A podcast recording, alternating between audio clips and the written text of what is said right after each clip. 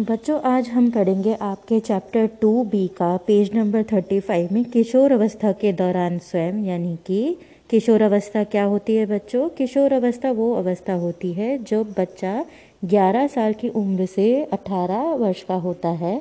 जब वो अपने बचपन से लड़कपन, यानी कि जब वो बड़ा होना शुरू करता है और जब तक वो अभी बड़ा नहीं हुआ है, अभी अडल्ट बना नहीं है तो बचपन से अडल्ट बनने तक का जो अवधि है जो समय है या जो ईयर्स हैं, उसी को हम किशोरावस्था कहते हैं। जो बच्चा 11 से 18 वर्ष के बीच का होता है, उसको किशोर या फिर किशोरी कहा जाता है।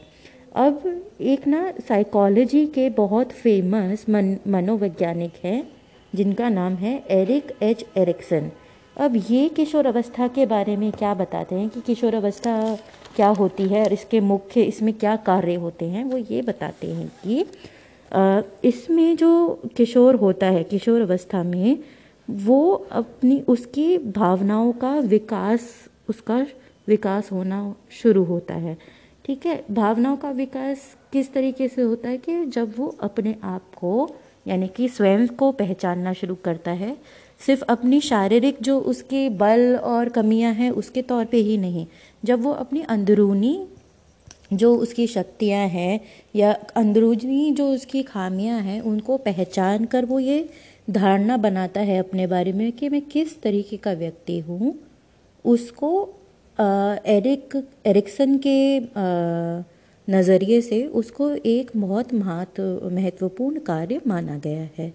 ठीक और किशोर अवस्था में अक्सर हम देखते हैं कि जब बच्चा जो हमने उत्तर बालावस्था पढ़ा या फिर प्रारंभिक जो वर्ष हमने पढ़ा कि उसमें बच्चा किस तरीके से स्वयं की वो अवधारणा बनाता है तो जब बच्चा छोटा होता है, किशोर अवस्था से जब बच्चा छोटा होता है तो उस वक्त जो उसके आसपास उसको, उसके आसपास जो लोग हैं, उसको जिस नाम से पुकारते हैं, वो उस नाम पर वो हमेशा हाँ बोलेगा। जैसे गुड्डू, बाबू, इस तरीके के नाम से छोटे बच्चों को बुलाते हैं, वो तो आप उनको अक्सर देखोगे, वो आपको उत्तर देंगे, है ना? आपको रिस्पॉन्ड करेंगे। लेकिन जब आप किशोर अवस्था में आते हैं तो आप ये समझते हैं कि ये जो मेरा नाम है, जब ये नाम पुकारा जाएगा, ये नाम मेरी पहचान है तो जब कोई ये नाम पुकारेगा, इसका मतलब ये व्यक्ति जो है, ये मुझे बुला रहा है। तो किशोरावस्था एक ऐसी अवस्था है जिसमें लगभग लगभग लगभग पक्के तौर से हम ये समझ जाते हैं, एक किशोर ये समझ जाता है कि वो स्वयं क्या है और उसकी पहचान क्या है, यानी कि वो खुद किस तरीके का व्यक्ति है, अपनी भावनाओं को समझने लगता है और उसके आसपास जो वातावरण है और उसके आसपास जो उसका समाज है और उस समाज की जो उस किशोर के प्रति जो एक्सपेक्टेशंस है अपेक्षाएँ हैं उसके अनुसार वो उनके अपेक्षाओं के लिए आ, किस तरीके का महसूस करता है और उन जो एक्सपेक्टेशंस के लिए वो किस तरीके से रिएक्ट करता है और वो अक्सर किस तरीके का रिएक्ट करेगा वो ये समझना शुरू कर देता है। तो ये कहना गलत नहीं होगा कि पक्के तौर से जब एक किशोर किशोर अवस्था में होता है। इसी किशोर अवस्था में उसकी जो जो उसकी स्वयं को समझने की जो वो है गुण है, वो उत्पन्न हो जाता है, ठीक है? और वो लगभग पक्के तौर से इसी अवस्था में ये समझ जाता है कि ये जो व्यक्तित्व है, ये मेरा व्यक्तित्व है, मैं इस तरीके का इंसान हूँ। यानी कि वो अपनी पक्के तौर से अपनी पहचान को बना लेता है। ठीक, और इसी अवस्था में क्या होता है? बहुत तेज़ी से शरीर, जो आपका शरीर है, जो आपकी बॉडी है, उसमें बहुत तेज़ी से परिवर्तन हो रहे होते हैं। जो शरीर में परिवर्तन हो रहे हैं, और जो बाहर समाज आपको जब बड़ा होते देख रहा है, और बड़ा क्योंकि आप बड़े हो रहे हो समाज की नज़रों में, और फिर वो अब आपको बच्चे के तौर पे ना देख के, अब आपको बड़ों की तरह आपसे अपेक्षाएँ करने लगता है।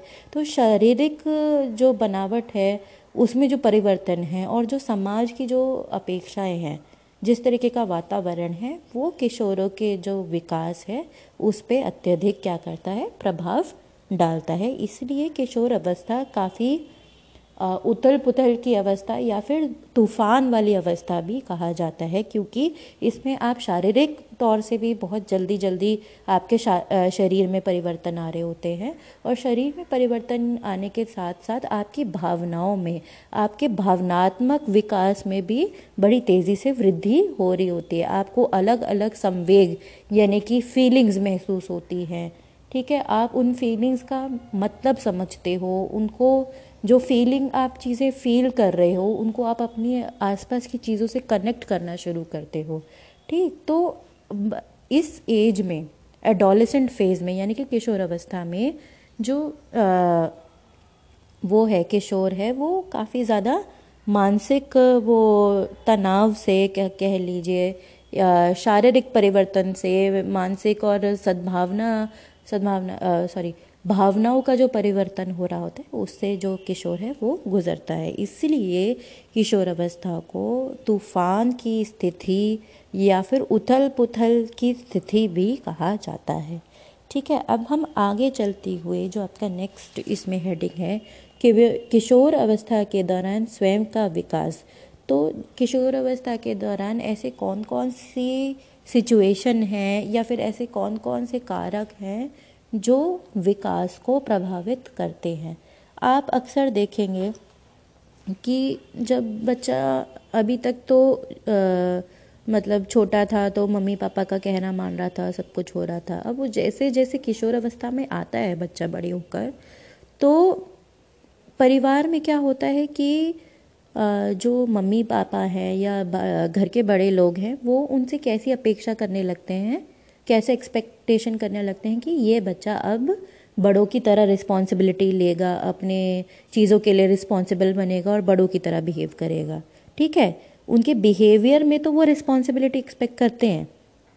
लेकिन जब घर का कोई इंपॉर्टेंट डिसीज़न लेना हो, तब वो उनको बच्चे की तरह ट्रीट करते हैं। तो इस तरीके से जब किशोरावस्था में बच्चा होता है तो बच्चे के लिए एक कॉन्फ्लिक्ट यानी कि दुविधा पैदा हो जाती है कि कभी तो मुझे ये मतलब कभी तो मुझसे ये एक्सपेक्ट करते हैं कि मैं बड़ों की तरह रिस्पॉन्सिबल एक्ट करूँ। और कभी मतलब जब मैं कुछ अपना पॉइंट रखना चाहता हूँ या मैं भी जो घर का कुछ बहुत इंपॉर्टेंट चीज़ है, उसमें मैं अपना ओपिनियन रखना चाहता हूँ या फिर डिसीज़न लेना चाहता हूँ तो मेरे डिसीज़न को ये कहकर नकार दिया जाता है कि तुम तो अभी बच्चे हो, तुम्हें कुछ नहीं पता।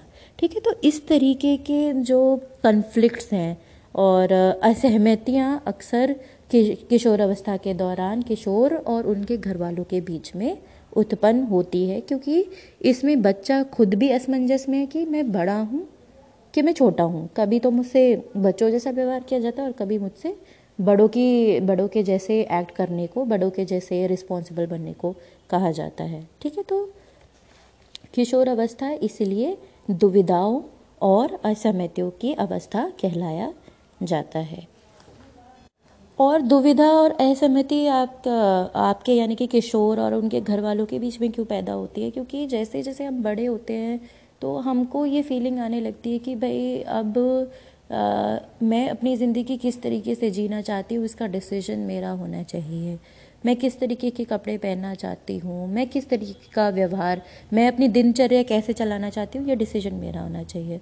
और यहीं पे क्योंकि हमारे माता पिता ये सोचते हैं कि ये तो अभी बच्चा है और इसे अभी बहुत ध्यान और केयर की ज़रूरत है तो वो अभी भी आपको बच्चों की तरह भी ट्रीट करते हैं। तो जब ऐसा सिचुएशन अराइज होता है तो अक्सर माता पिता के बीच या घर के बड़ों के बीच और किशोरों के बीच में असहमति या फिर वाद विवाद उत्पन्न हो जाता है।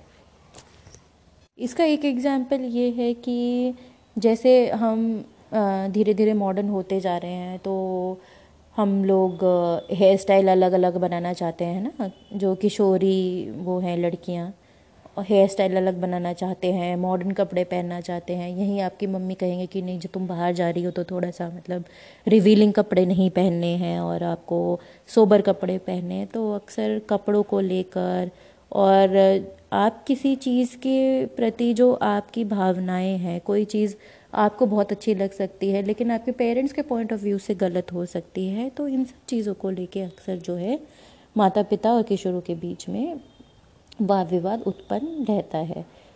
आगे चलते हुए हम ये समझना हमें बहुत ज़रूरी है कि जैसे जैसे किशोर अपने बारे में धारणाएँ बना रहा है, अपनी जैसे उसके क्योंकि वो अलग अलग सिचुएशंस को हैंडल कर रहा है देख रहा है और सिचुएशंस के हिसाब से वो क्या है उसको अलग अलग संवेग यानी कि अलग अलग इमोशंस को वो फील करता है।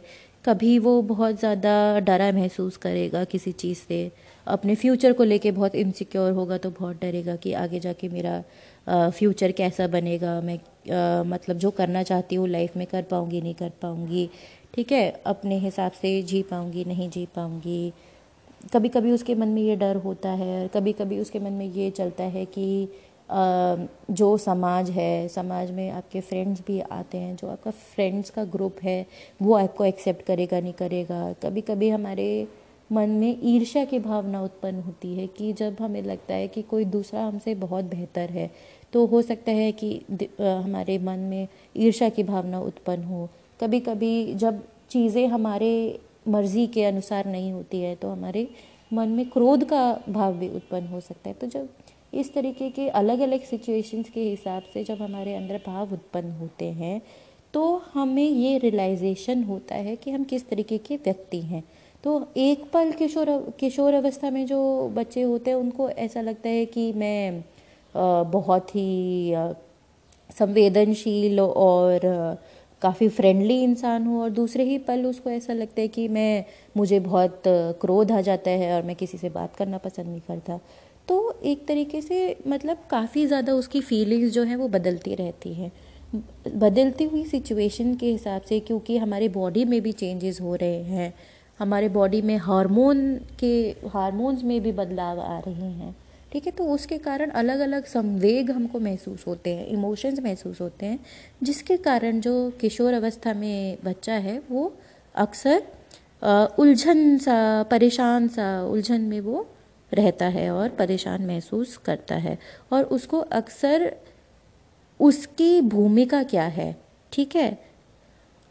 उसका, अपनी लाइफ में उसका रोल क्या है, उसके जो, उसकी एग्जिस्टेंस है, जो वो हम लोग जो जीवित हैं, हम लोग जो जीव हैं, हमारा इसमें, इस लाइफ में होने का हमारा पर्पज़ क्या है? उद्देश्य क्या है? हमारी पहचान क्या है? तो इसके संबंध में अक्सर किशोर अवस्था में किशोरों को क्या होती है? उलझन का, उलझन उनको होने लगती है। ठीक है? और और क्या दिक्कतें पेश आती हैं किशोर अवस्था के दौरान किशोरों को कि हम लोग समय से बंध के नहीं चलना चाहते हैं। तो जो हमें हमारा टाइम टेबल होता है कि सुबह उठना है नहाना धोना है और आ, कुछ लोग पूजा करते होंगे इबादत करते होंगे वो करना है और फिर स्कूल के टाइम टेबल से चलना है। तो अक्सर जो किशोरावस्था में लोग बच्चे आते हैं तो उनको ये टाइम टेबल फॉलो करने में ज़रूरी नहीं है स्कूल का टाइम टेबल जो आपकी मतलब घर में भी दिनचर्या होगा आपका इस टाइम पे आप ये करोगे तो उनको टाइम से चलने में जो टाइम निर्धारित किया गया है समाज के द्वारा, आपके स्कूल के द्वारा, आपके पेरेंट्स के द्वारा तो उस टाइम टेबल के दौरान, जिसे हम हिंदी में समय सारणी भी कहते हैं, उसके अनुसार, उसके अनुरूप चलने में या कार्य करने में किशोरों को अक्सर क्या है, कठिनाई आती है। तो क्योंकि उनको बहुत बंदा बंदा महसूस होता है। तो इस तरीके की चीज़ें जब हम ये महसूस करने लगते हैं कि हम बड़े हो गए हैं तो अक्सर हमें रूल्स, टाइम टेबल्स, इन सबसे हमें खासकर कठिनाई पेश आने लगती है। ठीक है, और किशोर अवस्था के बारे में एक चीज़ समझना जो कि बहुत महत्वपूर्ण है कि ये एक विकास की प्रक्रिया है और एक ये बहुत ही सामान्य विकास की प्रक्रिया है, जिसमें अक्सर जो किशोर होते हैं, वे वो विरोधाभासी भावनाओं को और संवेगों का वो क्या करते हैं? अनुभव करते हैं। विरोधाभासी भावनाएँ मतलब कि एक पल आपको लगेगा कि आ, मैं तो फ्रेंड्स के बीच में बहुत जल्दी से मैं फ्रेंड्स बना लेता हूँ और फ्रेंड्स मुझे बहुत पसंद करते हैं और कोई भी टॉपिक हो उस पर मैं बहुत आसानी से किसी से भी बात कर सकता हूँ। और दूसरे ही पल जब उनका कुछ मूड थोड़ा सा ऑफ़ होगा, वो लो अंडर कॉन्फिडेंट यानी कि लो कॉन्फिडेंस फील कर रहे होंगे, तब उनको लगेगा कि मैं तो किसी से बात भी नहीं कर सकता हूँ मैं तो किसी से फ्रेंड नहीं किसी से मतलब लोगों को जल्दी से फ्रेंड नहीं बना सकता हूँ मेरे अंदर कॉन्फिडेंस की कमी है तो एक पल उनको एक चीज़ लगेगी और दूसरे पल उनको दूसरी चीज़ लगेगी। इसी को हम विरोधाभासी भावनाएँ कहते हैं ठीक है? एक पल आपको ये लगेगा कि आ, मेरी तो ये बहुत अच्छी फ्रेंड है और मान लीजिए उस फ्रेंड के बहुत अच्छे मार्क्स आ रहे हैं या उसने कुछ बहुत अच्छा कार्य किया है तो हमारे अंदर एक जेलेसी की भावना उत्पन्न हुई। तो उसी फ्रेंड के लिए, क्योंकि आपकी बेस्ट फ्रेंड है तो आपके अंदर स्नेह है, स्नेह भी है, और मान लीजिए उसने कुछ बहुत अच्छा आपसे बेहतर किया है तो आपके अंदर जलेसी की भावना भी आ रही है तो थोड़ा सा आपके अंदर हेटरेट भी आ रहा है तो ये आपस में दोनों संवेग जो हैं, ये कॉन्ट्राडिक्टिंग होते हैं। तो इसी को हम हिंदी में कहते हैं विरोधाभासी। कॉन्ट्राडिक्टिंग या विरोधाभासी यानी कि एक दूसरे के विरोधी। जैसे कि स्नेह विरोधी होगा जलन का। है ना? तो अक्सर जब बच्चा किशोर अवस्था में होता है, वो विरोधाभासी भावनाओं और संवेगों का अनुभव करता है।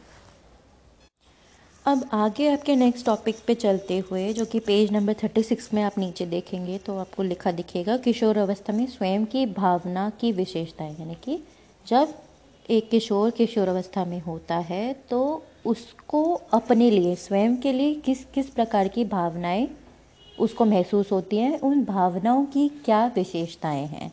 ठीक है? तो पहला है आपका अमूर्त आत्मवर्णन। अब इसका मतलब क्या है?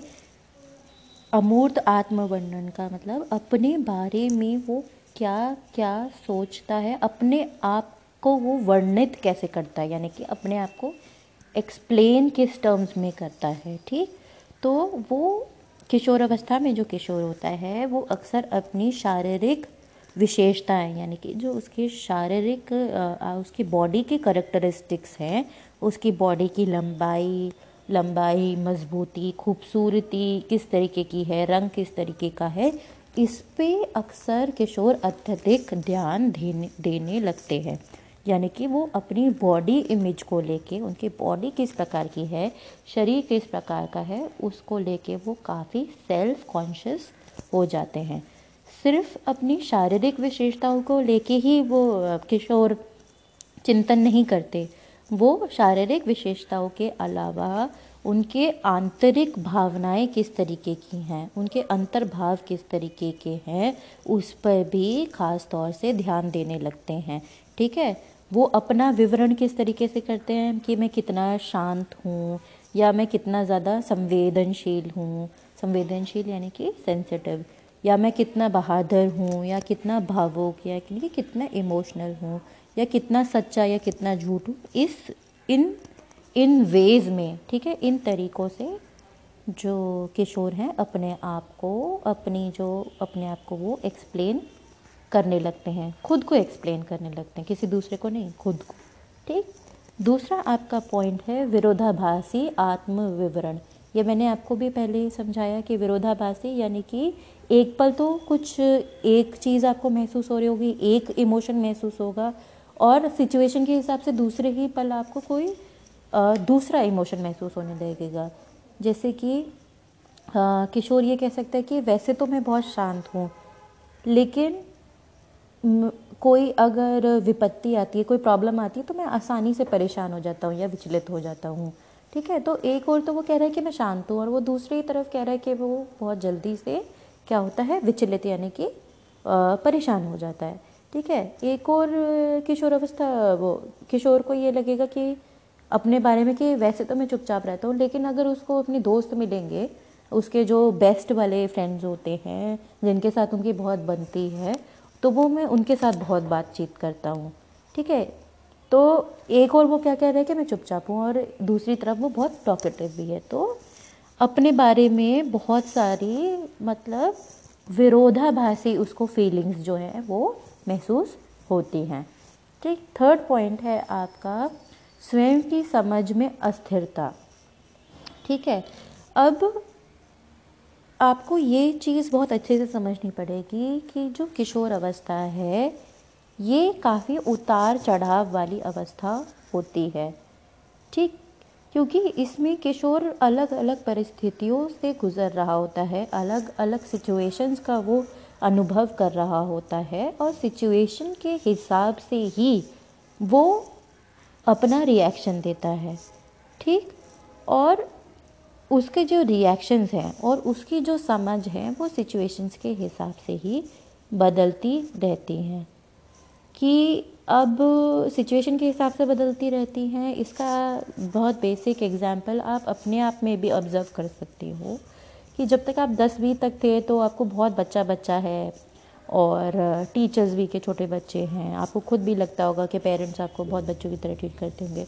लेकिन जब आप दसवीं को पास करके ग्यारहवीं क्लास में आए हैं तो एक आपको भी ये आभास हुआ होगा, आपको भी ये फील हुआ होगा कि जी, अब हम एलेवेंथ क्लास में आ गए हैं तो अब हम बड़े हो गए हैं। ठीक? तो जो माँ बाप पहले आपको बच्चों की तरह ट्रीट करते थे, वो भी अब ये बोलने लगे होंगे कि, अब तुम ग्यारहवीं क्लास में आ गए हो, बड़े हो गए हो तो रिस्पॉन्सिबल बनो। तो आपसे भी बड़ों के बड़ों के जैसे व्यवहार की वो क्या है, अपेक्षा करने लगे हैं। ठीक है? तो जब ऐसा होता है कि कहीं पर आपको बड़ों की तरह ट्रीट किया जा रहा है और कहीं पर आपको बच्चों की ट्रीट किया जा रहा है तो किशोर अक्सर इस असमंजस में, इस सोच में पड़ जाते हैं कि अभी भी हम बच्चे हैं कि हम बड़े हो गए? ठीक, कि हमसे जो बिहेवियर एक्सपेक्ट किया जा रहा है, जो हमसे समझ, समझदारी एक्सपेक्ट की जा रही है, वो तो बड़ों की तरह एक्सपेक्ट की जा रही है। लेकिन जब हम मतलब घर के लिए या अपनी लाइफ से रिलेटेड कोई हमें डिसीज़न लेना होता है वो हमें मम्मी पापा से परमिशन ही लेनी होती है और उनकी मर्ज़ी के अनुसार करना होता है। उनकी इच्छा अनुसार करना होता है। तब हमारी इच्छाओं का हमारी जो हमारा जो डिसीज़न है उसको इतना महत्व नहीं दिया जाता है। तब हमको बच्चों की तरह बच्चा बोलकर हमारे जो आ, वो हैं इच्छाएँ हैं उसको दरकिनार कर दिया जाता है। तो क्या अभी भी हम बच्चे हैं या हम बड़े हो गए हैं? तो इस तरीके की मतलब वो असमंजस में पड़ा रहता है तो वो स्वयं को समझने में असमर्थ होता है, अस्थिर हो जाता है कि उसको समझ नहीं आता कि मैं अभी भी बड़ा हूँ या मैं अभी भी बच्चा हूँ। ठीक? जो आपका नेक्स्ट पॉइंट है फोर्थ पॉइंट आत्मवर्णन में आदर्श और वास्तविक आत्म शामिल हैं। अब इसका क्या मतलब है? इसका मतलब ये है कि जब किशोर अपना आत्मवर्णन करना चाहेगा, यानी कि खुद को एक्सप्लेन करना चाहेगा कि वो किस तरीके का व्यक्ति है तो वो ये बहुत अच्छे से समझना शुरू कर देता है कि मैं अभी किस तरीके की हूँ या किस तरीके का हूँ और मैं किस तरीके का बनना चाहता हूँ। मान लो कि कोई ऐसी लड़की है जो, जिसका रंग सांवला है तो वो सांवली लड़की और साधारण से दिखती है तो वो उसकी क्या, उसका आइडल यानी कि आदर्श स्वयं क्या हो सकता है? उसका ये हो सकता है कि मैं अपना बहुत ज़्यादा स्किन केयर करूँ और मैं और मेरी स्किन ग्लो करे और मैं सुंदर दिखूँ और मैं गोरी दिखूँ। तो इस तरीके का उसका आदर्श हो सकता है। ठीक है? तो किशोरावस्था में जब किशोर या किशोरी आते हैं तो अपने बारे में उनकी दो धारणाएँ होती हैं, दो विचार होते हैं। एक ये कि मैं अभी किस तरीके का हूँ और दूसरा विचार ये कि मैं किस तरीके का बनना चाहता हूँ। ठीक है? तो आदर्श स्वयं, यानी कि मैं किस तरीके का बनना चाहता हूँ और वास्तविक वास्तविक स्वयं, यानी कि मैं अभी किस प्रकार का हूँ। ठीक? आपका फिफ्थ पॉइंट है आत्म सचेत यानी कि वो काफ़ी सेल्फ कॉन्शियस रहते हैं, यानी कि वो खुद किस तरीके का महसूस कर रहे हैं।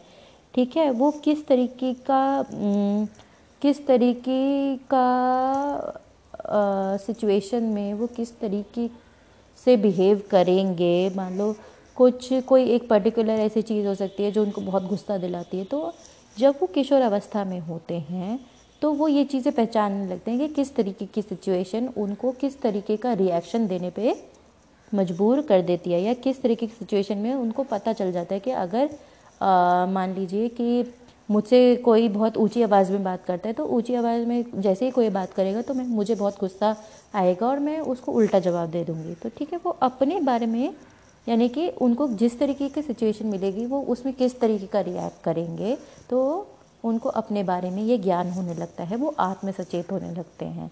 ठीक, अपने, अपनी अंदरूनी भावनाओं को लेके भी, अपने रिएक्शन को लेके भी और अपनी शारीरिक बनावट को रंग रूप को लेकर भी वो काफ़ी आत्मसचेत हो जाते हैं और चिंतित रहते हैं।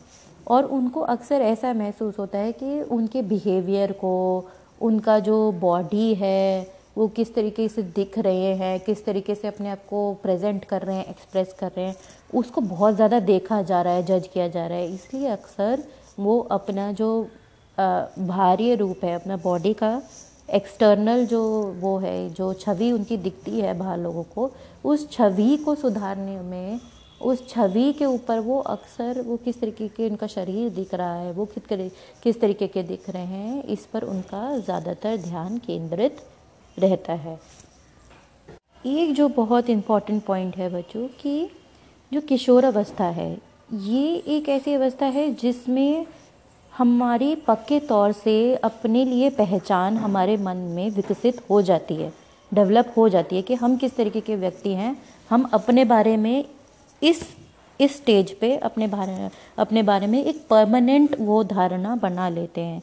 तो क्योंकि हम किशोरावस्था में ही ये समझते हैं कि हम किस तरीके के व्यक्ति हैं तो इसलिए किशोरावस्था के दौरान सकारात्मक यानी कि पॉजिटिव इमोशंस, पॉजिटिव भावनाएँ, यानी कि सकारात्मक भावनाएँ उत्पन्न होना, पॉजिटिव आपके इमोशंस का विकास होना, ठीक, यानी कि पॉजिटिव सोच का विकास होना बहुत इंपॉर्टेंट है, बहुत महत्वपूर्ण है, क्योंकि अगर इस स्टेज पे आपको पॉजिटिव आपकी सोच नहीं बनी, आपको पॉजिटिव भाव नहीं आए तो आप ज़िंदगी भर एक नेगेटिव पर्सन बन के रह जाएँगे, यानी कि नकारात्मक व्यक्तित्व बन के रह जाएँगे।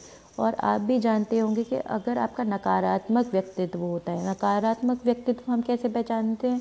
जो बहुत क्रोध करे, बहुत चिड़चिड़ा हो, जल्दी से परेशान हो जाए, और दूसरों से बात करने में हिचकिचाए, दूसरों से घुले मिले नहीं। जब एक नकारात्मक आपका वो होता है, व्यक्तित्व होता है तो आपको दूसरे लोगों से समाज के, समाज में दूसरे जो लोग हैं, चाहे आपके फ्रेंड्स हों, चाहे जो आपके साथ काम करने वाले हों, चाहे आपका परिवार हो, उनसे सामंजस्य बिठाने में, उनसे तालमेल बिठाने में और एक अच्छी पीसफुल लाइफ लीड करने में बहुत प्रॉब्लम होती है। यहीं अगर हम किशोरावस्था में ही अपने बारे में पॉजिटिव सोचें कि अपने अंदर हम सेल्फ कॉन्फिडेंस लाएँ हम अपने अपने स्वभाव को शांत बनाने की कोशिश करें, अपने आप को विनम्र बनाने की कोशिश करें, दूसरों को समझने की कोशिश करें, दूसरों की हेल्प करने की कोशिश करें, यानी कि सारे पॉजिटिव, यानी कि सकारात्मक भावों को उत्पन्न करने की और सकारात्मक भावों को प्रैक्टिस करने की अगर हम कोशिश करें तो हम आगे जाके एक सकारात्मक प्रौण प्राण अवस्था के व्यक्ति हम बन जाते हैं, यानी कि एक सकारात्मक व्यक्तित्व बनता है हमारा और सकारात्मक हम व्यक्ति के रूप में विकसित होते हैं। अगर हम किशोर अवस्था में ही सकारात्मक भावों को अपने अंदर ढाल लें, सकारात्मक भाव कौन से होते हैं?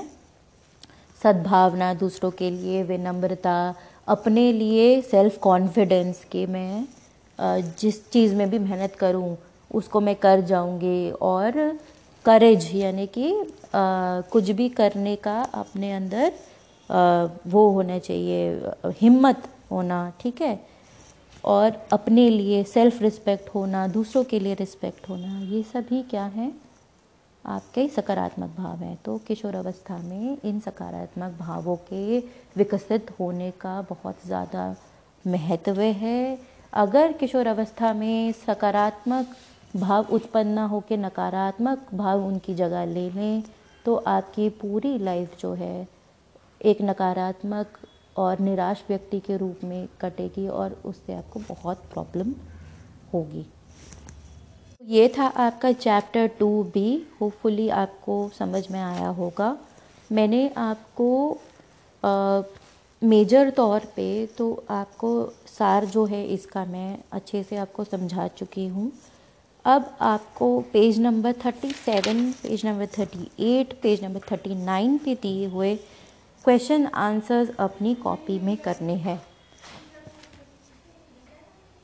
इसके बाद भी अगर आपको इस चैप्टर में कोई प्रॉब्लम होती है तो आप व्हाट्सएप पे ऑडियोज़ के माध्यम से अपना नेम अपना रोल नंबर डालकर पूछ सकते हैं।